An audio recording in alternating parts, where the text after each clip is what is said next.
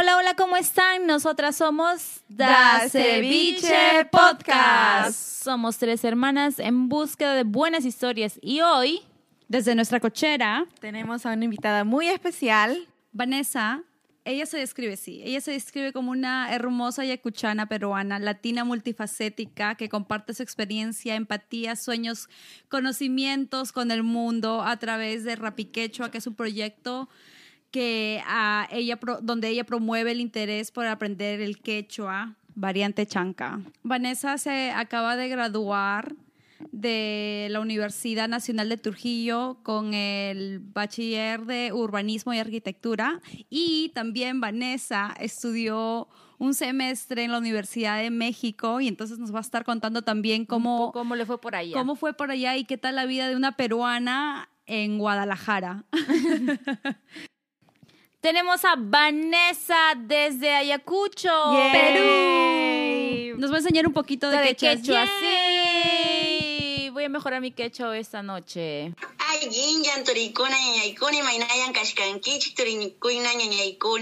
Estoy muy bien, hermanitas. ¿Cómo están ustedes? Eh, yo, bueno, acá desde Trujillo, porque vivo aquí actualmente, pero muy ayacuchana. eh, desde, las raíces, desde las raíces de mis papis, todo muy bien por acá. ¿Cómo están ustedes?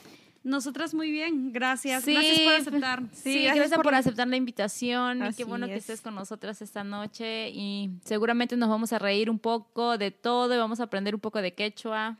Bastante, bastante. Nosotras somos vecinas nomás de, de, de, de Ayacucho, somos de Apurímac, así que tenemos el mismo quechua.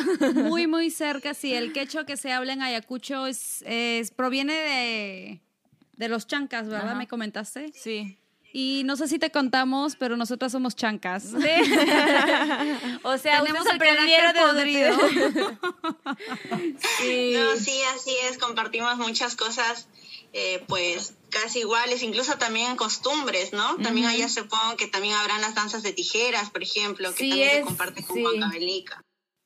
¿Cómo has estado en esta cuarentena? ¿Cómo, ¿Qué has aprendido? ¿O qué, qué te has dado cuenta que te falta mejorar como persona, como mujer, como estudiante de repente? ¿Cómo, cómo has estado en estos días? La cuarentena creo que ha tenido su lado positivo y su lado negativo, y creo que en todas las personas, ¿no?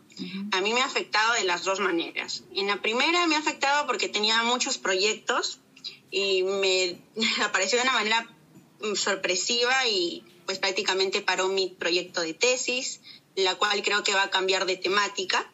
Y también tenía ya proyectos caminando que eran de emprendimiento como Rapiviajes, la cual ya vi que, la cual eres una pequeña agencia de viajes. Yo había organizado mi primer viaje que fue al Carnaval de Cajamarca 2020 y fue un éxito. El bus se fue lleno, fue una experiencia muy bonita. Y también estuvo pues mi proyecto de Miski Tejas, que era la venta de chocotejas. Miski significa rico en quechua. ¿no? O dulce. Claro, dulce, rico, dependiendo a quién acompañe, dependiendo del, del sustantivo o el verbo. En este caso lo hacía con mi mejor amiga, hacíamos chocotejas y realmente fue un éxito, pues toda la universidad nos decían las chocotejeras, tuvimos buen dinero. Ese fue prácticamente la capital que utilicé para Rapiviajes y luego tener más dinero y actualmente ya ta- también este, Ahora ya está millonaria, ya tiene el- su mansión Sí, de sí, lujo, sí, sus tiene un carros sí. Lamborghinis. invirtiéndolo de nuevo, ¿no? El dinero siempre es bueno tratar de invertir. Y lo otro fue pues la- el lado positivo también, ¿no? Como tú misma mencionaste, ¿no? Me ayudó a encontrarme a mí misma. Tal vez antes salía al exterior, pero ahora también me tocó eh, conocer ese lado interior mío, ¿no? Y usé, aprendí a usar las redes sociales, tal vez descubrí un lado influencer en mí, por así decirlo. Promo Pachamanca. Promo ceviche. Pro, y, y fue y fue como como, como lo que es lo como como su proyecto de ustedes como sé que existen muchos proyectos también he escuchado su podcast chicas y me parece me parece eh, que de esa manera muchas personas han tenido que reinventar y también aportan no el hecho de que estamos descubriendo habilidades que uno ni sabía que tenía por ejemplo yo descubrí que tengo creo que tengo eso un poco de arte para poder enseñar a las personas y llegar a las Sí, personas. sí, sí, tienes, 100%. Vanessa. Sí. Sí, de verdad, he, he aprendido. Mira, yo puedo entender el quechua eh, cuando mi mamá, mis abuelitos todos hablan y y yo soy como un lorito, solo repito, o, si- pero nunca lo he entendido de la manera de, de la estructura, de la gramática, cómo va el sustantivo primero, dónde va el verbo, dónde va el predicado, o cómo son los, cuáles son los este, adjetivos que puedes usar, cuántos significados tiene una palabra, todo eso. Y ahorita me has... Mi cerebro se ha... los ojos. sí. No, lo que dices es cierto. Por ejemplo, en el quechua existen palabras polisémicas. Mira, el yana, por ejemplo, ¿quién utiliza la palabra yanasiki? Ajá. ¿Sí? Sí, mi mamá o sea, para, para Sí, pero no sé, no palabra. sé el significado. Nomás lo dice porque sabe que nosotros no sabemos el quechua. mi entonces mamá ella le utiliza. lanza con Le- eso. Le encanta, eso, mi insultarnos mamá. en quechua mi mamá y mi papá. Ama eso. Y se aprovecha, ¿no? Pero, por ejemplo, yana también significa amado, amante. También, ¿no? Mm. Yana, yana le decimos al enamorado, ¿no? Ya te estás viendo ahí con tu yana, ham, ham, yana, yana, yana hamunki, ¿no? Ve, mi amada, te dice. Pero es que eso pasa, o sea, existen palabras polisémicas. Urju, por ejemplo, significa cerro, pero urju también viene a ser macho. Cuando tú lo acompañas con animal también es. Entonces existen también ese tipo de palabras. Hay, hay muchos datos curiosos que más adelante también pues va a ir creciendo también la página, lo que yo estoy comenzando, ¿no? Sí, Y también no, espero pero que puedan verlo. está bonito, está bonito. Yo me acuerdo que vi un, un tutorial sobre una persona que enseñaba quechua, no sé si es en Lima, no sé en qué lado, pero es un ayacuchano también que enseña quechua. Y cuando empezó él a dictar sus clases me hizo recordar las pequeñas cosas que yo aprendí cuando era, porque estuve hasta los cinco años en Apurímac viviendo pero aprendí lo básico, ¿no es cierto? No aprendí a hacer fra- frases grandes ni, ni entablar una conversación, pero todo lo que mi, mi- todo lo que mi familia que vive en, en Apurímac ah, dice, puedo entenderlo y, y lo estoy transformando en español, entonces trato de alguna de, de, de alguna manera hacerme hacerme entender en quechua, pero no como lo como tú me has explicado ahorita. O sea, me ha ayudado bastante, entonces ya más o menos tengo una, una perspectiva de cómo usar en, o en una oración cómo tengo que usar la gramática.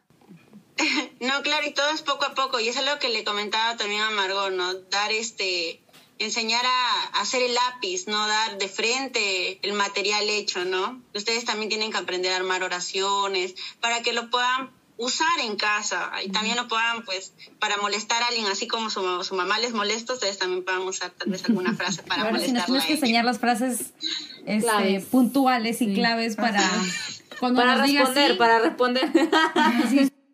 Y cuéntanos, Vanessa, ¿de qué parte de Cucho eres? ¿De qué, cómo se llama tu pueblito? Bueno, mira, eh, te voy a explicar más o menos la historia. Mi, mi mamá es chuchina, ¿no? Es de Chuschi. Mi papá es de Cancha Cancha, que también pertenece a Chuschi. Y todo esto pertenece a Cangayo.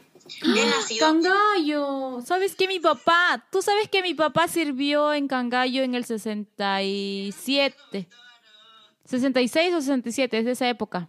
Y mi papá estaba ya por lo menos dos años en Cangallo sirviendo. Mi papá nació en el 68.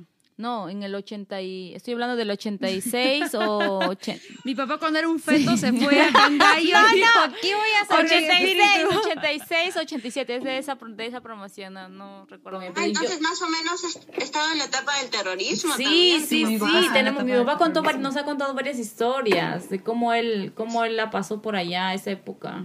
Sí. Sí, es que realmente a- ahí en esa cuestión hay muchas cosas porque mi mamá también tiene como que, mm, ay, ¿cómo te comento? Mira, por ejemplo, te comento algunas anécdotas, ¿no? Eh, dentro de esos, mi, mi mamá, pues como te comenté, ella es comerciante. A mí me tocó nacer en Huamanga por motivos de viaje. En Huamanga es la capital de Ayacucho, pero no exacta, no, ex- no existe como un Ayacucho, Ayacucho, ¿no? No es como Lima, Lima, sino que viene a ser Huamanga la capital. Y en este caso, mi mamá ah, eh, iba de viaje, entonces constantemente iba con el queso que ella vendía, ella se dedicó a diversos negocios y en un lado, en la carretera, te paraba la policía, ¿no? O el terrorista, depende, era uno de los dos, pero ponte que te paraba primero Sendero Luminoso. Sendero entraba, entraba con armas y te decían ya, todo lo que podías colaborar, ¿no? Comida, dinero, lo que sea. Y luego, más adelante, este, unas tres curvas, dos curvas más adelante, te paraba la policía. Pero tú no podías hablar, porque si hablabas, pues te mataban por soplón. Por ejemplo, ahí en mismo Chuschi, eh, tocaban las famosas este, campanitas. Cuando tocaban cinco campanas en, en Chuchi, cuando tocaban cinco campanas, la gente sabía que eran terroristas, porque eran el aviso de cinco campanas. Pero cuando tocaban varias campanas o distintas, no era ese aviso, la gente no salía, porque los policías les trataban mal. O sea, a- es que aquí hay una cuest- acá hay una cuestión ya, por ejemplo, yo es por eso que los militares también hicieron cosas muy malas, porque según lo que me cuenta a mí mi mamá, me comenta que los, a los prácticamente a los jóvenes. Mi mamá dice que a todos los hombres que estaban en la calle se los llevaban. Los llevaban por el campo y decían que eran terroristas, vamos a investigarlos. Y a las finales nunca volvían al pueblo. Sí es cierto, y por ejemplo yo que he crecido allá, tanto como en, en el campo, como tanto en la sierra, las anécdotas que te van a decir las personas son muy fuertes, porque la gente de allá no ha superado el dolor hasta ahora. En mismo Huamanga, en mismo Huamanga, que es la capital, hay una parte donde hay una fosa, que hay mujeres que van y lloran todavía a sus hijos que han desaparecido, y mucha gente cree que ahí los han enterrado. Mi mamá me ha contado que un hombre del pueblo volvió, escapó del campo, supuestamente los militares la habían llevado, fue el único que sobrevivió y escapó. Y él habló y contó que los militares los engañaban, esperaban a la noche, les tiraban pum pum pum, los fusil- fulis- fusilaban, perdón, y había una poza, ya habían, habrían hecho con excavadora, ¿cómo habrán hecho? Y luego les ponían tierra encima. Ay, qué horror. Es que, es, es que, qué horror. Es que ese es, ese es, la, ese es el gran, el gran ese Eh, lo que pasa es que dilema, ¿no? Es que nadie, nosotros podríamos creer todo lo que el, el pueblo puede decir la verdad, pero al mismo tiempo también los, los, los que tienen poder van a querer ocultar lo que han hecho, porque Lo que No. pasa es que no es que los policías querían matar a los campesinos. Lo que pasa es que hubo un error grande eh, del gobierno en el, en el pánico que ellos tenían de matar o, o Erradicar, erradicar todo el, a- al, al terrorismo. Cometieron el error de a cualquier persona que ellos sospechaban o que les decían, oh, estos se parecen, ellos los mataban. Ese fue el error gravísimo que Y yo el pienso que gobierno. también el gobierno pensó que era, los ayacuchanos eran los terroristas, pero en realidad no eran terroristas, eran personas que estaban dentro del lugar donde se había formado un grupo de personas que estaban en rebelión, ¿sí o no? No es que en realidad, no es que un ayacuchano dijo, "Oye, ¿sabes qué? Mañana nos volvemos terroristas, ¿no? Y creo que Eso, eso fue una ideología. Pudo haber pasado en Arequipa, pudo haber sido este, En pudo haber sido en lugar. otro, En en otro o- departamento, sino que fue, sucedió, sucedió en sucedió Ayacucho, pues, ¿no? Para que las personas puedan entender, a las personas que no conocen, que no son peruanos y que escuchan nuestro podcast, gracias a los guatemaltecos, a mexicanos, Ah, argentinos, chilenos. y los, los estadounidenses que escuchan este podcast, los que no entienden muy bien qué es el sendero luminoso, qué es el terrorismo. Lo que pasa es que ah, allá en 1980 se generó una organización terrorista ah, que tenía ah, ideologías marxistas, lenistas, maoístas. Que fue resumido en, en terroristas que siguieron la ideología, estas ideologías que eh, se habían liderado, estaban este, rebelándose contra el gobierno, ellos pretendían este, llegar al poder supuestamente de esa manera, ¿no es cierto? Pero esto provocó, que todo esto provocó una guerra civil en realidad, porque mira, tanta gente fue lastimada, gente inocente, gente, gente Y más del campo. Lo que pasa es que su ideología de ellos era, hay que, ya estaban hartos obviamente de las personas, de solamente de la gente de poder, como ahorita, yo a veces yo me siento de la, de la izquierda radical, yo me siento, o sea, yo, ¿dónde está Antauro Humala? Yo soy porque, o sea, realmente, yo obviamente nosotros no somos de, no somos, no somos ricos, no somos pitucos, no nacimos en una mesa de oro, una cuna de Ni- oro. ah, y no, venimos, no Nosotros- tenemos herencias Ajá. detrás de herencias, No, de no, herencias, no venimos nuestro papá no nos va a dejar unos dos millones de dólares y nosotros ya no tenemos que estudiar. Nosotros hemos visto, vi- vemos nuestros tíos ahorita, nuestros primos que tienen que trabajar duramente y no tienen hospital en su pueblo, no tienen la, el- la educación ah, Básica, ¿no? básica. ajá, su colegio se está cayendo, no tienen los recursos No hay necesarios. internet, no hay computadora. tienen que utilizar radios para no hay que libros.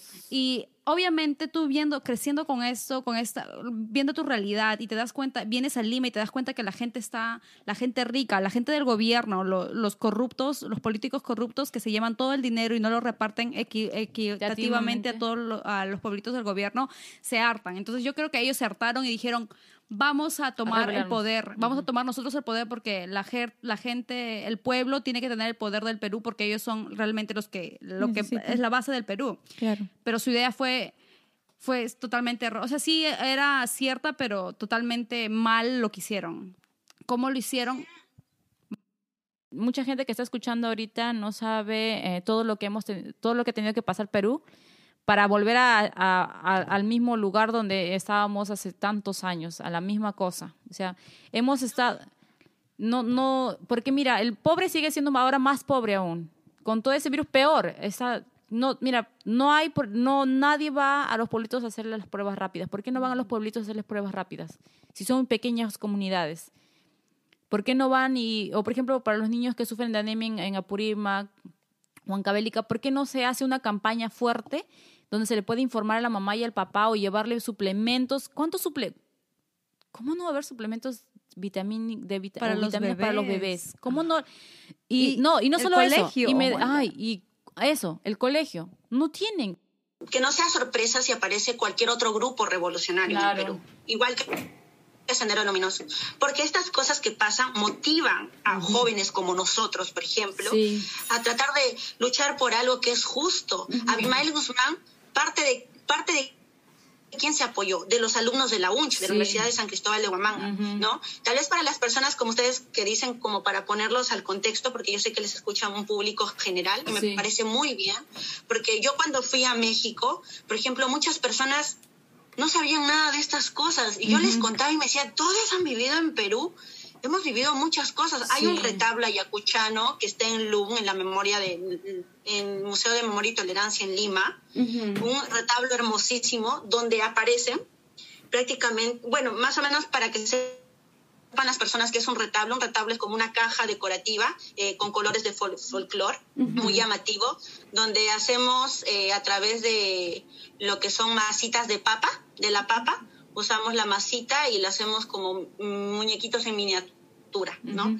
Entonces el retablo tiene la función de como que representar una costumbre, una historia. En este caso en Lum está donde están las mujeres violadas, mujeres embarazadas violadas, eso ha pasado, donde hay mujeres que están viendo cómo le cortan la oreja a su hijo, cómo están siendo, o sea, esas cosas se han vivido, por ejemplo, con tanto por los dos lados ¿no? O sea, realmente la gente que tuvo que sufrir fue la gente del pueblo. Del pueblo, exacto. La gente que realmente aquí ha sufrido es la gente del campo, la gente que no tenía nada que ver con, con todo esto, de verdad.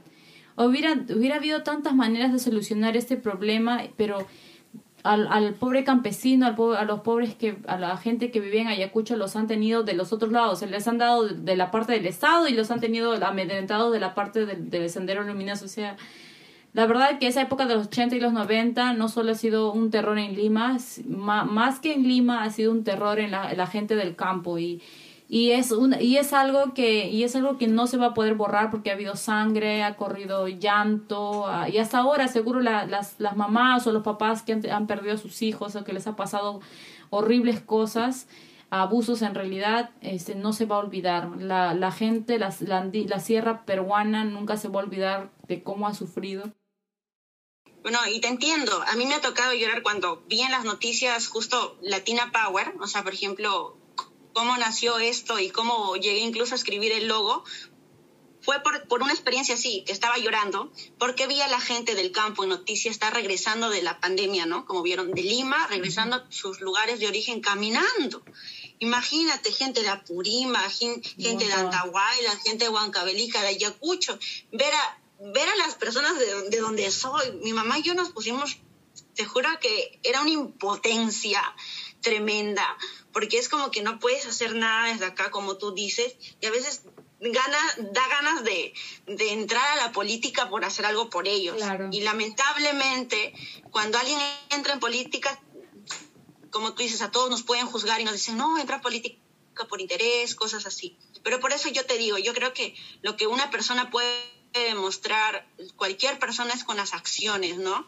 Lo que tú haces, lo que otras personas hacen, lo que yo tal vez estoy haciendo, lo que un comerciante ambulante está haciendo en la calle por llevar un pan a, su familia. Y a veces juzgamos a las personas ni somos empáticos. Yo fue cuando yo realmente dije, o sea, ¿qué está pasando acá? De ahí dije, no, yo puedo demostrar lo que soy y puedo demostrar que todo peruano tenemos mucho que demostrar al mundo. Y fue así cuando, incluso como le comenté a Margot, ¿no? Dije, voy a hacer la cultura chicha, ¿no? ¿Quién no escucha Chacalón? Bueno, tal vez para Chacalón, ¿no? La nueva crema, pintura roja, los chapis, esas canciones en Perú, ¿no? Que es la cultura chicha. Y, por ejemplo, a mí me encanta cuando yo vi su logo de ustedes, también vi, ah, estas chicas son peruanas. Porque ahí está ese logo, esa, esa marca peruana. Ustedes son embajadoras así muchos peruanos sé que deben haber por el mundo, deben haber muchos peruanos están haciendo cultura por su país. Y creo que tenemos que recordar eso porque son etapas que tal vez nos, nos pueden quedar en el olvido, eso sí, pero que sí pueden ser restablecidos por cambios que son parte de los jóvenes, que somos nosotros. Es eso más o menos este, lo que podríamos hacer. Nosotros que somos los hijos de los campesinos, que ahora nos hemos ido a una universidad, hemos abierto los ojos, podemos explicar e informar a nuestros padres, a nuestros primos, a, la, nuestra comunidad, de que cómo tenemos que ahora este, estar fuertes, ¿no? Y, y, poder luchar ante todo este tipo de, de cosas que, injusticias. injusticias que pasan, ¿no? Para nuestro pueblo. Claro, por ejemplo, la parte que me tocó aprender, por ejemplo, castellano, a mi mamá, por ejemplo, ¿no? Este, hablar quechua y hablar castellano para, una, para personas quechohablantes. Te doy un ejemplo claro. Mi mamá tenía, estaba en cuarto grado de primaria, ¿no? Ella llegó a terminar hasta ese año y en cuarto grado de primaria prácticamente ella la llevan a Huamanga. Cuando la llevan a Huamanga, ella llega con su libreta todo en azul, todo así, como 20, todo. Mi mamá me cuenta que ella prácticamente había pasado pues todo el año, mi, abuelo no, le llevaba la gallina a la maestra. Y la maestra, ya que está libreta y que ya, este, allí ya, ya, ya chanichi, ya, ya chaichi, ¿no? Por ejemplo, ¿no? Ella ha aprendido algo así. Entonces, a las finales, cuando la llevan a la ciudad, le dicen, ya, señorita, ¿cuáles son las cinco vocales? Mi mamá, mana, ya chanichu, no sé, le dice, ¿no? Le dice, ella, ¿qué es el cuadrado? Y mancha, y ¿no? ¿Qué es eso?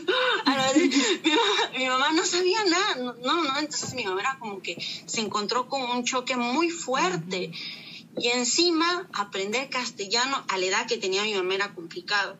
Por esas situaciones, es que mi mamá me sacó tanto a mí como a mis hermanas del pueblo, ¿no? Nos tuvo que llevar más un poquito de menor edad, es decir, como a los seis años, siete años, más o menos. Y también enfrentar lo mismo, pero no no enfrentamos tanto como mi mamá, porque por lo menos mi mamá, o sea, por lo menos nosotros la enfrentamos tal vez en un momento que todavía estamos aprendiendo también todavía el, el, el quechua, el castellano, era como que una edad donde el niño está aprendiendo, está en pleno progreso, pero a los nueve, diez años y es un, y es un poco más, más difícil.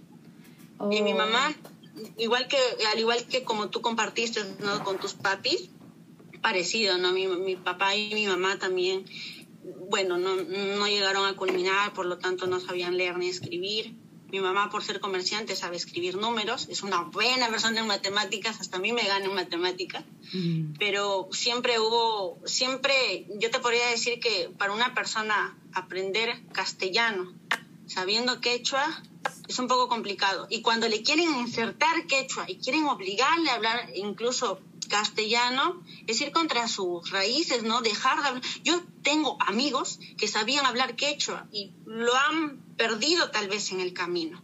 Pero algo que sí te puedo decir es que, por ejemplo, ustedes tienen sangre de la sierra, de Apurima, y algo que yo escuché en, una historia de, pues, que le entrevistaron, no recuerdo, a Mayorga, que, bueno, se rompa Alumino, Mayorga, José María Argueda, si también tal vez quieran leer ilustres que se han involucrado mucho con el quechua. Cuando hay una entrevista con Mayorga, él dice algo, que una persona de la sierra, sea la Purima, Ayacucho, de donde sea, y quiere aprender quechua, nunca se le va a notar por así que lo haya aprendido por primera vez, que no pareciera que no fuera quechua hablante, pareciera quechua hablante, porque lo tiene en la, sangre, porque nos, nos ha mamado, nos ha mamado una, una mujer quechua hablante, el caso de tu mamá, y dice que el quechua se pasa, se pasa por la, leche materna. No, la leche, la leche, no, la teta asustada.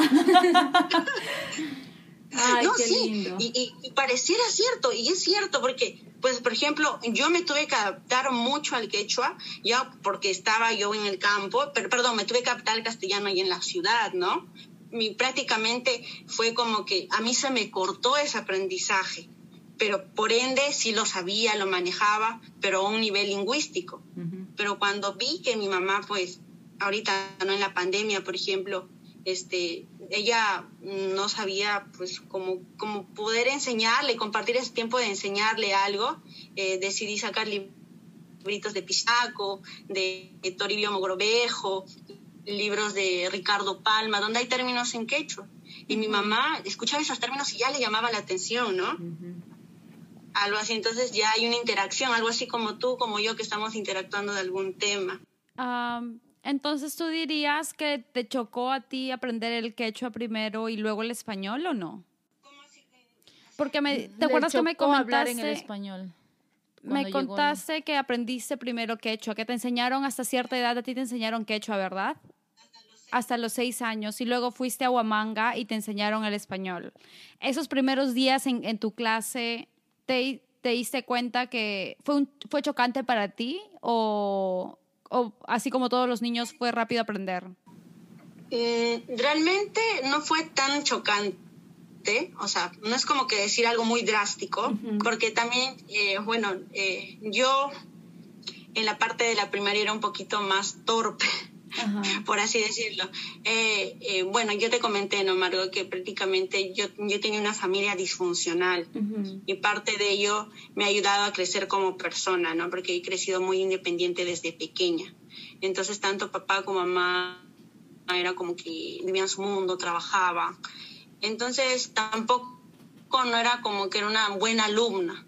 Entonces, era como muy dejada. Y así iba mal el castellano o el quechua, igual era casi pierdo dos años en la primaria. a ti te da igual, o sea, sea español que hecho me importa un pepino esto. Ajá, era como que, era como que igual, o sea, más pasaba mi vida jugando, así, no tenía tal vez ese interés o, así la manera como soy ahora, ¿no? Como tal vez me he podido superar y... Sí, Yuri te comprende, así, aquí estoy, creció Yuri. Aquí estoy yo, así crecí. no, sí, o sea, y, eso me pasó, ¿no? Pero, por ejemplo, algo que sí, yo sí pasé bastante fue que, por ejemplo, yo hablo, bueno, hasta ahora hablo quechua tribocálico, ¿no? Eh, y nosotros hablamos quechua chanca. Y, por ejemplo, había niños cusqueños, ¿no? O habían los señores cusqueños, ¿no? Que llegaban del campo, ¿no? Y te escuchan, pues, hablar quechua tribocálico y te dicen, ah, su, su país, su país quechua era una así, y te hablan así incluso, que quechua es quechua del diablo, ¿no? sí, he escuchado que siempre, siempre hay una discusión y dicen que el quechua, que, es, el quechua, el mejor quechua es el quechua cusqueño, pero yo he dicho que en la lengua está este está es lo que está realmente ahorita este en reconocido es la quechua de, quechua de chanca, bueno el ayacuchano creo que está reconocido como como es el está bueno reconocido como segundo idioma oficial por el Ministerio de Cultura. Pero acá hay, hay algo muy fuerte ya y yo les voy a comentar que este yo he sufrido discriminación por una persona quechua hablante de quechua pentabocálico, ¿no? Porque el cusqueño, el collao, habla quechua. O cusqueño, eh, pentabocálico, de cinco vocales. Incluso lo he sufrido último en redes sociales, cuando se me hizo viral un video donde hablo sobre eh, el alfabeto de Achajala, ¿no? enseño el alfabeto chanca de 18 letras. Y me llegaron un montón de comentarios, me insultaron, que, ese, mm. que ese quechua es mal, que no sabe enseñar, de todo me atacaron, pero yo siempre continuo, con respeto, y otras personas hasta me defendían. Y acá hay un tema muy importante que tal vez tenemos que compartirlo con las personas de Latinoamérica. El quechua no es solo propio del Perú. El quechua se habla en Colombia, en Ecuador, en Bolivia, en Argentina, en Chile, Y en Perú, en Ecuador se llama quichua, por ejemplo. En Argentina hay quechua santigüe- y santigueño. Por ejemplo, en Bolivia sí se habla chanca.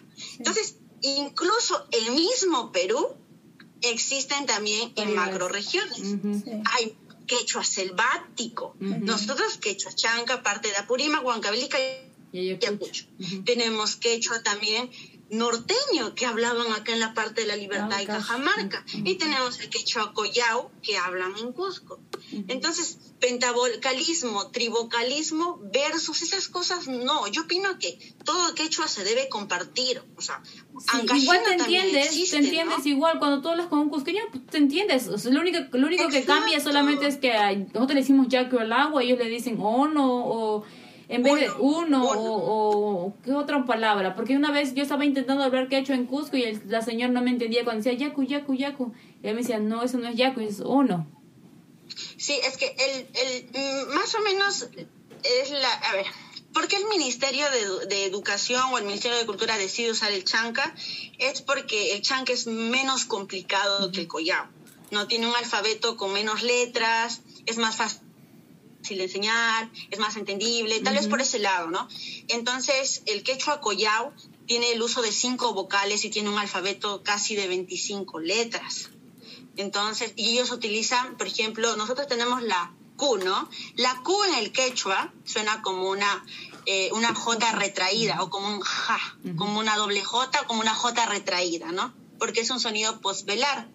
Entonces, por ejemplo, cuando dices jangra, jangra, sucio, ¿no? ¿No? Jangra, cochino. Pero en cambio, cuando tú dices este, en collao, ellos dicen cangra. Es de suerte, ellos hacen como una K. Ah, ajá. Eh, Exacto, por ejemplo, si nosotros decimos aiju, aiju, perro. Ellos dicen aico, aico. Entonces, es ese cambio de sonido más o menos, pero ya que una persona ya más o menos entiende el contexto y todo, porque es realmente un contexto eh, lingüístico, ¿no? Por decirlo, Claro, no, pero no debe haber, ¿cómo va a estar discriminando una persona entre quechohablantes? Exacto, no. No, o sea, Si igual te entiendes. suficiente hay por parte de, del- de una persona misma del campo. Por ejemplo, a mí me tocó pasar eso pues en Ayacucho mismo, ¿no? Mis papás son 100% pues ser- serranitos así y yo orgullosa te puedo decir que soy chola, ¿no? ¿Quién no se va a sentir chola? Y yo Digan tengo obvio la- también. Oh, sí, claro, Sí, por claro, supuesto. sí. Amén. No dicen nada, Amén. digo yo, obvio. Y, y nosotros, por ejemplo, yo las veo también, ustedes también, nuestra piel es trigueña, ¿no? Hermosas, somos hermosas diosas andinas. Somos nativas del 100%. canelitas totales. No, o sea, y a veces estas cosas, créeme, la piel, el sentido de la nariz, ¿no? Por ejemplo, como pueden ver, mi nariz es así. No, la nariz Sí, es que, es que son los rasgos andinos. Nosotros tenemos rasgos andinos. Tus rasgos andinos deberían enorgullecerte, ¿no? No ser una cosa de ofensa para ti. Porque obviamente no sé si tú has sufrido ese tipo de discriminaciones, pero yo llegué a Lima a los 5, 6 años, 6, 6 para 7, y yo me acuerdo que yo no hablaba castellano para nada Sin llorar, por favor. para, para nada. Yo no hablaba castellano para nada. Y mi mamá peor. O sea, mi, mi mamá entendía algunas palabras, mi papá sí hablaba muy bien. Y mi mamá era joven, mi mamá era ca- casi como mi hermana. Eh, Todos, me, todos pensaban que mi mamá era mi hermana, no mi Tenía mamá. como 25 años mi mamá. Sí.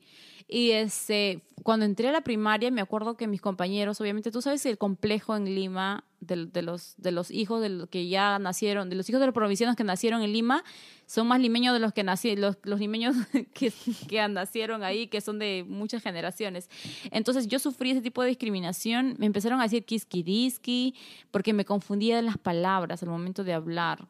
No, no, no le entendía a la profesora tenía un problema, un problema de, de comprender, de hablar el castellano, me confundía la E con la I, la O con la U, o solamente estaba calladita todo el tiempo porque mis compañeros cada vez que decía alguna palabra se burlaban de mí, ja, ja, y me señalaban, y yo me sentía, me cohibía. Oh, fue horrible. Hasta ahorita no lo puedo superar. Y mi color, por mi color, esa negra. ah, este, ah, no, no me, mi- tenía un compañero que no me quería agarrar la mano por mi- porque era negrita. Que él no quería contagiarse, con, no quería agarrarme la mano porque yo soy negrita. Y hasta ahorita lo recuerdo. Ay, fue horrible. Dime, dime lo voy a matar.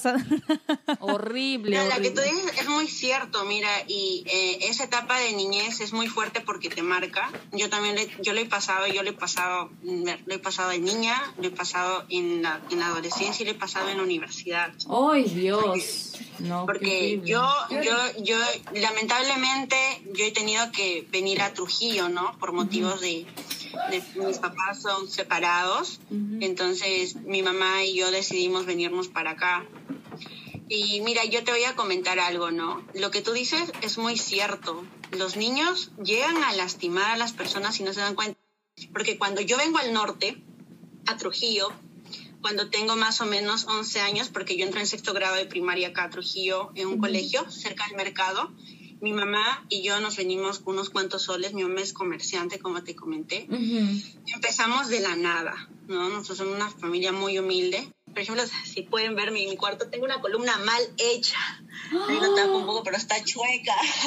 ¿Por qué está chueca? Porque esta casa, ustedes ven, nosotros, tanto mi mamá como yo, lo hemos trabajeado, lo hemos construido. Porque así somos los provincianos, o sea, así, claro, así hacemos- digamos, hacemos- ¿no? Multifacéticos, así como tú dices. Nos inventamos, nos reinventamos. Y, esa es la característica, no creo que, mm, yo creo que no solo también de un peruano, sino también de mucha gente de Latinoamérica, ¿no? Sí. Yo he tenido, tengo una amiga ecuatoriana que conocí en México y me contó también sus experiencias, sus vivencias y compartíamos muchas cosas parecidas porque ella era de Ambato, de la Sierra y también le tocó ir a vivir eh, pues aparte de Guayaquil, que es la prácticamente la, la costa, la parte más nice, por así decirlo te- le comenté a Margot, yo tenía mi cabello largo y hasta ahora lo tengo, o sea, ahorita lo tengo, pero cuando llegué a Trujillo, yo llegué a detestar mi cabello. Yo, yo llegué a tenerle asco al cabello, porque lamentablemente, o sea, acá en el, en el norte es muy distinto. Yo le dije a mi mamá, mamá, córtame el cabello, no, no quería tenerlo porque pues esto era son de burla. Y hasta aún yo, yo, yo te digo, o sea, yo creo que muchas personas, niñas, no usan así el cabello, porque pues dirán, ay, no, ese, ese peinado es cholo. Y sobre todo las trenzas. Por las trenzas, más que todo por las trenzas, la forma como nos peinamos. A mí me encanta hacerme trenzas, yo siempre me uso, si te has visto, yo tengo mi trencita francesa y en la noche me hago mis dos colitas para dormir.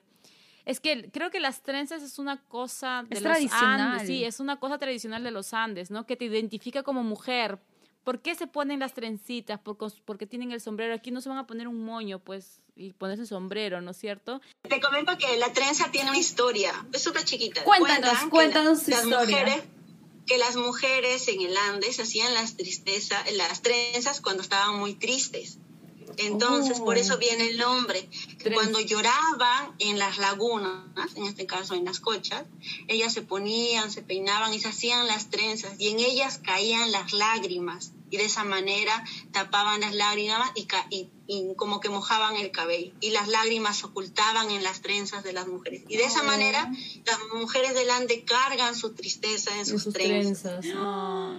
Yo me voy a llorar. Yo vi en un reportaje, yo vi en un reportaje, eh, Ahorita viene mi mamá y a preguntarle Yo- por qué se hace las trenzas. no, yo, yo ¿Qué llegué estás en- ocultando? Porque me aburre el cabello, te voy a decir. Sí, yo vi ¿Qué un reportaje que también simboliza como que las mujeres es como trenzamos algo, ¿no es cierto? ¿Por qué te trenzas el cabello? Es como construyes algo, es un sueño, algo que estás inten- eso muestra en tus trenzas, ¿no? Que es algo que tú quieres construir. Lo vi en un reportaje de este Gonzalo, Reportaje del Perú. no, Gonzalo, ese que hace caminos incas, lo vi en una chica que, bueno, lo vi en un reportaje que las mujeres de la Sierra de los Andes, eso significa que ellos están constru- construyen algo, ¿no? Es una cosa que están enlazando, pueden enlazar entre, entre amigas, entre hermanas, mamá con papá, pero es la, la trenza simboliza eso, ¿no? Un encuentro con algo, una construcción o algo así. Claro, la mujer es fortaleza, realmente Sí. la mujer andina es sorprendente, ¿no?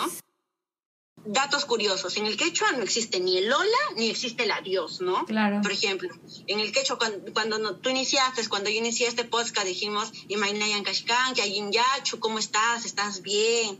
O eh, al final, ¿no? Cuando nos vamos a despedir, en el quechua nunca te vas a decir adiós, no. chao, ¿no? Te vas a decir, Pajarincama, "Tupanachipama, pajarincama, Tupanachipama". hasta mañana, Jupunchaucama, Jucuticama, ¿no?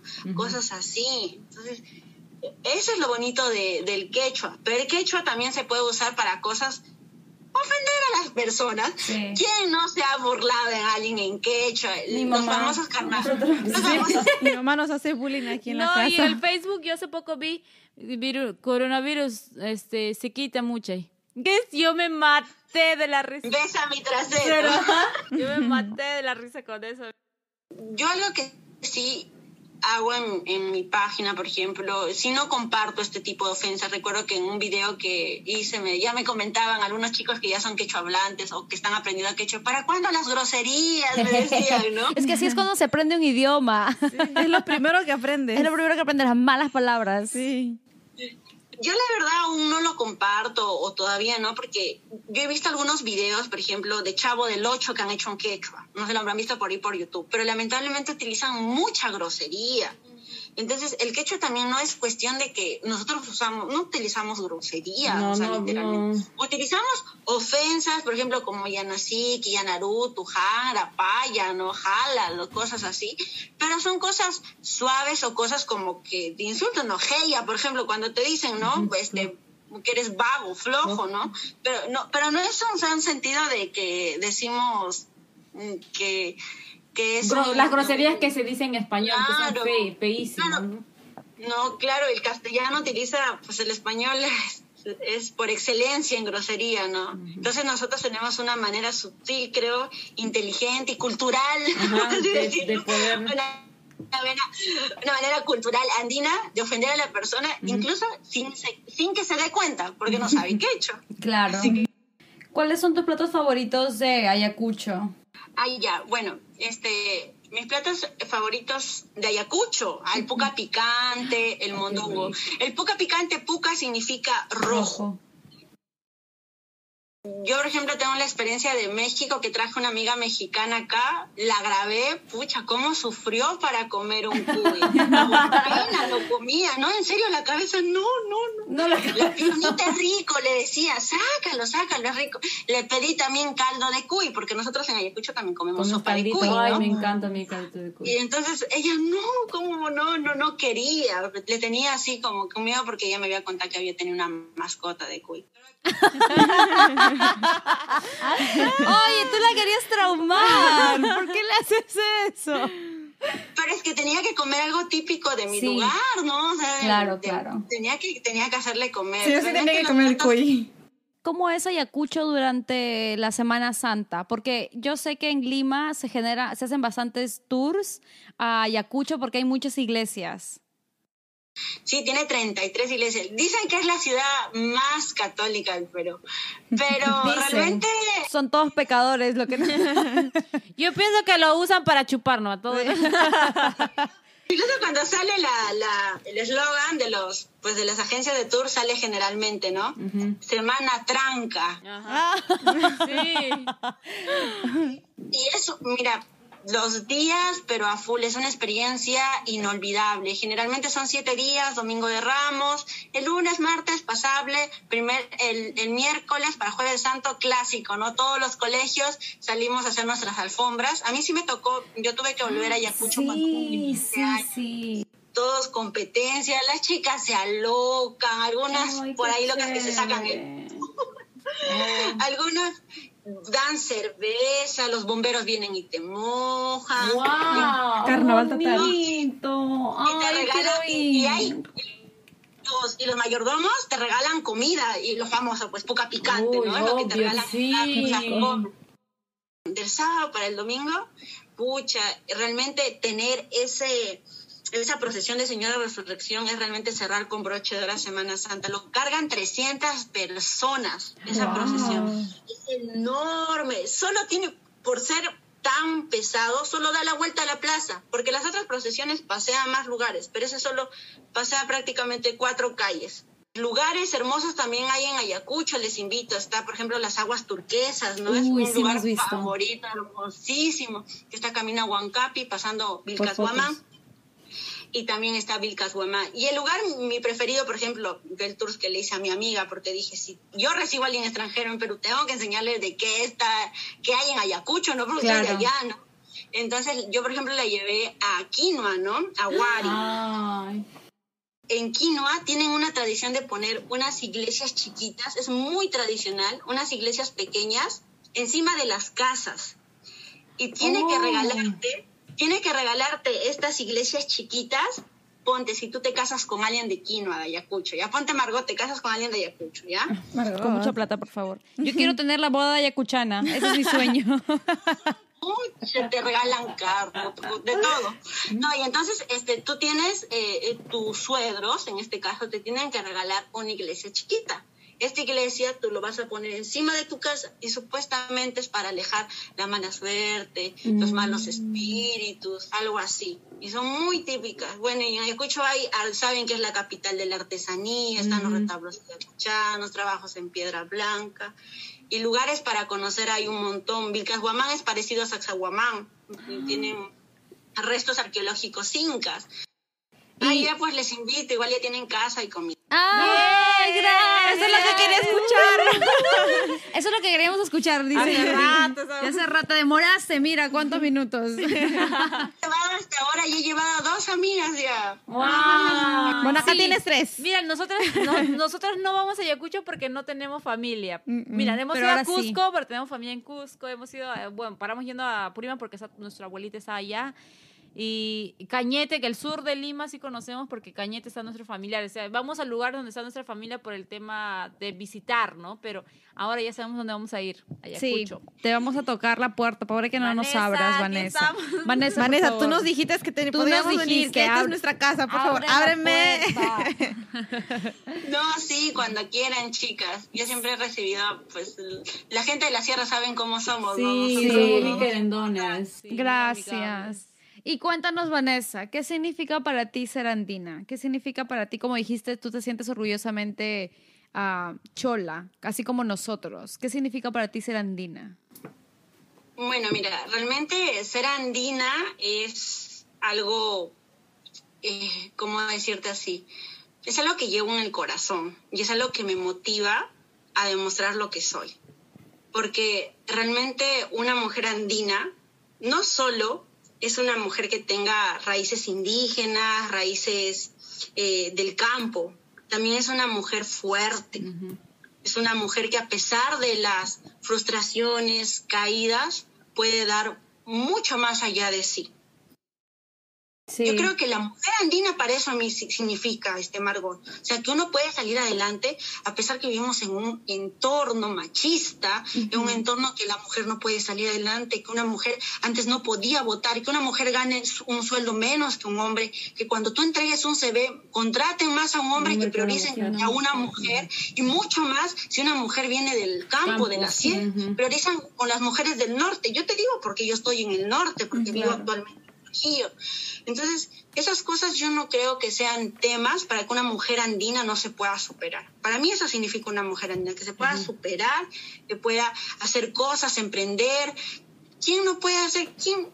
Una mujer andina hasta puede venderte queso, piedra, lo que sea, piedra pintada. Sí, y te lo vende bien, y te lo compras bien rico acá. Y caro todavía te lo compras. Te- sí, No, es y, cierto. y sale adelante. ¿Cuántas mujeres peruanas no han emprendido? Y eso es lo que yo te diría para mí que significa, ¿no? ¿Cómo entonces nos contaste que tu proyecto nació cuando viste a todas las personas que caminaban de Lima hacia, hacia su, hacia su pueblo, hacia, digamos, Ayacucho, a, a Purímac, a Cusco? Ahí fue que tú decidiste, que tú lanzaste Latina Power, ¿no es cierto? Pero ya lo tenías antes pensado, antes decías como, por ejemplo, nosotras teníamos hace tiempo, desde el año pasado decíamos, Sandra me dijo, la primera que me comentó, hay que hacer un podcast. Y yo le dije, ¿quién nos va a querer escuchar? Pero en mi ¿Y qué cabeza vamos a sí- decir? en mi cabeza siempre, y yo sí, yo escucho podcast ah, todos los días. Entonces cuando Sandra me dijo, hay que hacer un podcast, yo dije, el año pasado, ese es 2000, 2019, dije, sí, sí, hacemos. Y luego ya cuando pasó esta, esta pandemia, dije, dijimos, tenemos tiempo, hay que hacerlo. Y lo hicimos. Entonces, para ti, ¿lo tenías ya antes pensado o fue en la cuarentena que dijiste, tengo que hacer esto? Realmente este sí era algo que ya tenía pensado, porque yo incluso tenía ya una página, yo cuando escribía algo, este, en, mi, en mi Facebook personal, perdón, yo cuando escribí algo ponía Latina Power.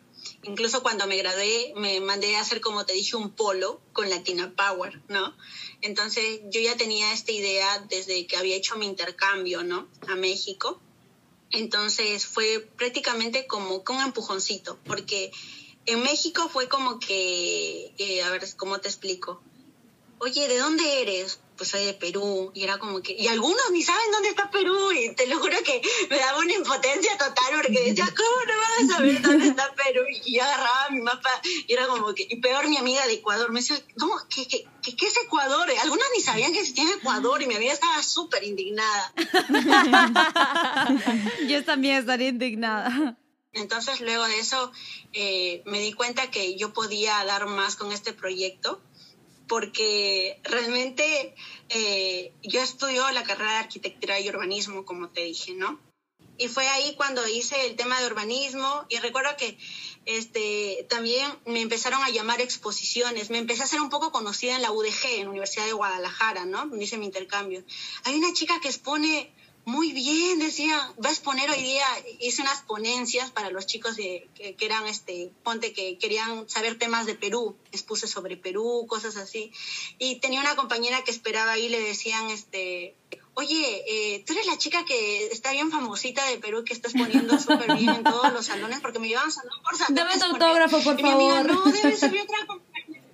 Era como que así, no, sí, y para mí fue una gran sorpresa. Hice tantos amigos así, que luego en la casa, este, antes de esto en la casa, como te comenté, un peruano tiene que lucharla donde sea, donde esté, uh -huh. sea donde esté. Tiene que dejar marca. Y, lamentablemente, claro, dejamos una marca tremenda y entonces lamentablemente en Perú la educación no está a un gran nivel como en otros países. Yo sé que en Estados Unidos tal vez ustedes han recibido una mejor educación que acá, han encontrado tal vez niveles muy altos y a mí me chocó estar en México. Tenía compañeros de segundo semestre, tercer semestre que manejaban un buen nivel de programas este, en computadora. Yo apenas dibujaba, dibujaba bien el AutoCAD pues, en séptimo ciclo, ellos ya en, en segundo, en tercero. Y yo era como, wow. wow. No, y era una diferencia. Y yo estudié en una universidad pública acá en Perú. O sea, y era como que yo decía, me daba un poco de impotencia. Pero yo necesitaba también dinero porque quería hacer turismo en México, porque ya era mi oportunidad de estar en México y decía, ¿de dónde? Aquí soy. No, yo tengo que viajar porque México es muy bonito, les comento, tienen una cultura muy preciosa uh -huh. y también agradezco a las personas que me han apoyado por allá, por México, muy buenos amigos, también gente muy amable. Sí, me conocí mu mucha parte de México, es muy, la experiencia fue muy bonita, hice hasta un proyecto también de urbanismo por allá. Wow. Y, algo, y es algo que quiero hacer también en Perú, ¿no? Por ejemplo, en Puno hay un lugar que se llama Hermoso Chucuito, que he ido, es lindo, que fue un proyecto de TCL. Yo me encanta hacer mucho voluntariado, uh -huh. entonces este, fui por ahí un voluntariado para restaurar las casas en adobe, ¿no? Y entonces fue como que dije, no, esta es la oportunidad de, de, de, aprender mucho de México para poder hacerlo uh -huh. también. Eso, creo que eso es muy importante, ¿no? De que cada peruano que llega aquí, estudia y tiene aprende algo nuevo en este país que sirva para nuestra comunidad. Retribuirlo. Para, sí, que cuando regresemos a Perú, regresemos con esa meta de que, ok, mira, este proyecto que vi aquí lo puedo, lo puedo hacer en mi comunidad, lo puedo hacer allá, se puede hacer. Uh -huh. Entonces así se mejora poco a poco, se va mejorando, ¿no? no es, todo, toda nuestra infraestructura, el sistema y todo eso poco a poco. Ojalá que así como tú piensas, así como tú estás soñando en hacer un proyecto que viste en México, así también cuántos, espero que los peruanos que nos escuchen también tengan ese tipo de ideas y piensen ahora que todo lo que vemos aquí en Estados Unidos o si lo que tú ves en Argentina que te parece o en Chile o en Ecuador que te parece que es súper bueno y que te parece que, está, que esto se puede hacer en Perú, tómalo y comparte esa información con personas que quieran modificar, que quieran ayudar a nuestra comunidad. Sí, estoy muy de acuerdo contigo, ¿no? Y sobre todo, o sea, como tú dices, las personas que nos están escuchando, ¿no? Latino, de donde sea, donde estés, donde nos escuchas acá, cuatro peruanas, decimos, ¿no? Así el sueño que tú tengas, el sueño que tú tengas, hazlo, no esperes. No, no tomes el ejemplo de nosotros que esperamos en la pandemia. Claro, claro, no, sí, no, no, no, esperes, no. no, no, no. No esperes que venga otra pandemia. Tal vez fue el empujón que nos dio, nos tuvieron que dar a nosotros y estamos haciendo algo por redes, redes sociales, por este medio, pero ya hacíamos algo en nuestra vida. Y yo creo que toda cosa pequeña siempre cuenta. Siempre Sí. y cuando tú esa cosa pequeña lo hagas a lo grande, eso es lo que denota a, a lo que tú haces como extraordinario, como espectacular, que tu sueño es grandioso, ¿no? Eso es lo importante. Por último, dinos si extrañas Ayacucho. Ah, sí, bueno, extraño un montón. Bueno, Ayacucho es como para mí, pues, lo que realmente me lo llevo por todos lados, ¿no? Por ejemplo, Rapi Quechua nació por esto, ¿no? Por, por, por Ayacucho, por Huamanga. Eh, las personas que me siguen me saben que cuando utilizo hasta mis ejemplos siempre pongo Huamanga, Ayacucho, mi Sí. Panchapla o mi Pachamanga o cosas así, ¿no? eh, es mi identidad, es donde soy. Sí lo extraño mucho, pero al- a la vez también te puedo decir que cuando escucho una canción de Manuel Chaprado o de Zárate me pone muy triste, melancólica, así como a tu hermana. También creo que a cualquier peruano, cuando se encuentra en cualquier otro lugar que no es de su origen, se Sí. siente triste siente una pena. Cuando yo estaba en México ponía esa canción a full volumen y me ponía a llorar en mi cuarto, recuerdo. A mí, ¿sabes qué canción me hace así? El Cóndor pasa y Balicha, aunque uno es de Ayacucho, perdón, de Arequipa y el otro es de Cusco y no, no es de Apurímac, pero como que me, me hace recordar esas, eh, lo andino que soy y yo me imagino, pienso, me pasan estas imágenes en mi cabeza de las personas en la sierra arando, arando sus chacras, cosechando, pasteando sus vacas, sus animales o cuando veo en las noticias a las personas que están en la sierra y veo los niños que están ahí. ah, tú sabes que los niños en la sierra no están totalmente vestidos propiamente como un niño de la, de la costa o, o allí por donde vives tú en, en, Trujillo. Están con su ropita, la más chiquita que le queda y con sus, con sus yankees y están así cochinitos, pero se les ve tan tiernos, tan lindos. Y yo cada vez que veo a esos niños, yo me no lloro, yo no lloro enfrente de mi familia porque yo quiero ser la fuerte, pero yo cuando estoy sola en mi cuarto, yo me pongo a llorar porque yo me veo ahí, en la cara de esos niños, yo me veo, yo me veo, yo, ese es mi futuro porque si mi papá no hubiese tomado la decisión de irse a Lima o venirse a los Estados Unidos, ese era mi destino, ese era, yo iba a acabar ahí en la, en la chacra con mis tí- detrás de mis vacas, yo me imagino ya ahorita 27 años con tres hijos o cuatro Yo hijos. también. Entonces, Eso es lo que he yo, pensado. Yo me veo y eso a mí a veces me quiebra, o las canciones así de la sierra, esas cositas me quiebran a mí bastante. Y bueno, este, como me comentabas, ¿no? Ya como para culminar, eh, les invito bastante, este, pues, a que visiten este el Instagram, el Facebook o el canal de YouTube. Eh, Rapi Quechua este, tiene la didáctica o la metodología de tratar de enseñar a través de videos de un minuto. Este proyecto nació en TikTok. Sí. la TikTokera. Eh, nació en TikTok y lo voy a seguir continuando porque yo enseño acá en TikTok, enseño bastante la fonología, el sonido, que también tiene que estar de la mano con la escritura y la Claro, gramática. Y Irapi quechua este es un nombre, ¿no? De Irapi, de, tiene dos significados, uno en quechua que es hoja, como una hoja que lleva el quechua, y otro Rapi también significa pues de rápido, ¿no? De eso de algo rápido. Les invito también para que aprendan quechua. Sí, sí, dinos cómo te podemos encontrar a ti en Facebook, en Instagram y en TikTok. Bueno, me encuentran con el, eh, el famoso Latina Power. Chicos por ahí, si tal vez nos escuchan de Perú, nunca se olviden de las becas. Oh, sí, sí, sí. Cuéntanos rápidamente de tu, cómo obtuviste la beca y cuando fuiste a la universidad. ¿Qué es lo único bueno que hizo el desgraciado de Ollantumala? Sí, nos olvidamos por ahí. Este, yo lo que tengo que decirle a los jóvenes es que no pierdan la oportunidad de los, del Programa Nacional de Becas del Perú, que es de Pronavec. Tiene becas para todo tipo, desde hijos de docentes, eh, personas que hayan sufrido este, por temas de terrorismo, también personas, este, beca permanencia o beca 18. Estas dos las becas son las más famosas. La beca 18, generalmente cuando cumple eh, termina el colegio y pueden postular. Ahora tengo entendido que también colegios privados. Antes solo podían nacionales, ahora también los colegios privados. La beca permanencia es la beca que obtuve yo.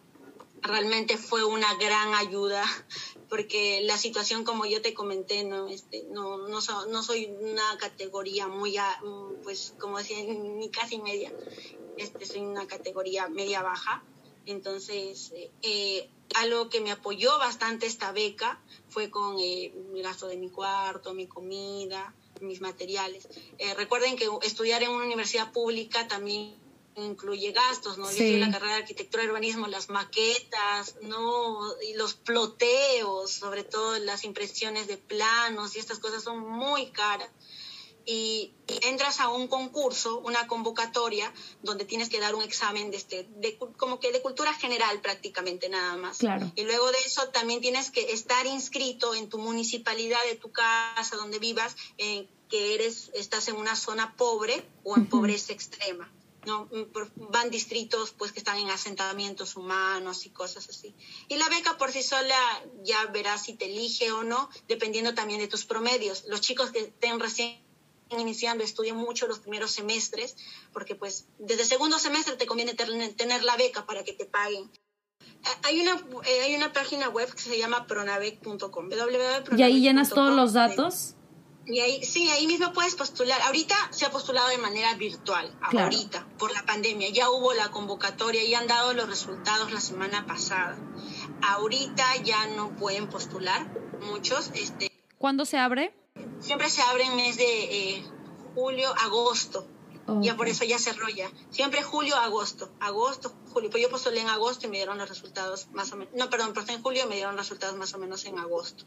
Entonces, de ahí es personal. Yo fui personal, llevé mis documentos, llevas fotos de tu casa, vienen a supervisar y cosas así. Son algo Oh, qué bien, qué bueno, qué bueno que ese programa esté ayudando a, los, a las personas que realmente quieren superarse. Ay, muchas gracias, muchas gracias por darte el tiempo, por aceptar y por compartir tu historia. Nos orgullece ah, lo que estás haciendo, el proyecto que estás compartiendo con las personas y te da muchos éxitos. y esperemos que el- tu historia toque a muchas más personas y sepan que, así como dijiste, nosotras las personas andinas y las personas latinas somos tenemos ese poder de sobre, sobrellevar todas las, las, las cosas que nos pasan en nuestras vidas. Y tú eres un claro ejemplo de lucha, fortaleza y constancia. Ah, un gusto en conocerte. Ahora sí, nos hemos visto cara a cara. Ah, y la verdad nos enorgulleces bastante, Vanessa. Muchas gracias a ustedes, chicas. Ustedes también son mujeres, miren, superándose en Estados Unidos y sé que van a hacer eco de las personas que pues también se están superando porque yo sé que tiene ese fin de este podcast de la Ceviche Podcast, ¿no? De, de dar un eco de las personas que se superan afuera. Y yo sé que tal vez nos vamos a encontrar más adelante. Sí, de hecho que sí, en Ayacucho, en las fiestas, nos vamos a hacer una tranquera y... O tal vez en el extranjero. oh, sí, también nos vienes a visitar aquí, ya tienes un lugar donde quedarte. Yo también quería escuchar eso. Ay, gracias, Vanessa, cuídate. Y bueno, y ahora chicas, este, agradecerles por todo y pues despedirnos al estilo quechua, ¿no? Tupanan chicama, hasta la próxima, hasta nuestro próximo encuentro, chicas. Jupun chaucama o hasta otro día. Chao, Chao. Vanessa. Bueno, chicos, este, vayan a seguirla en Instagram, en Facebook, este, para que estén al tanto y no se pierdan ningún, ninguna clase en quechua. Em, Vamos a, la descripción va a estar en, en Instagram para que Así no es. se, para que la encuentren ahí, la vamos a hacer tag y le van a poder encontrar su Instagram y su Facebook. Ujú. Y bueno, chicos, no se olviden de este, utilizar máscaras, guantes y utilizar su hand sanitizer siempre. No se olviden. Este, síganos en Facebook, en Instagram y Compartan, por favor, Compartan, compartan, sí. para que todo el mundo llegue a estas historias increíbles que nosotros tenemos la oportunidad de compartir. así es. Bueno, chicos, cuídense. Nos vemos en el siguiente episodio. Y esto es Da Ceviche Podcast. Dun, dun, dun. Chao, chicos, cuídense.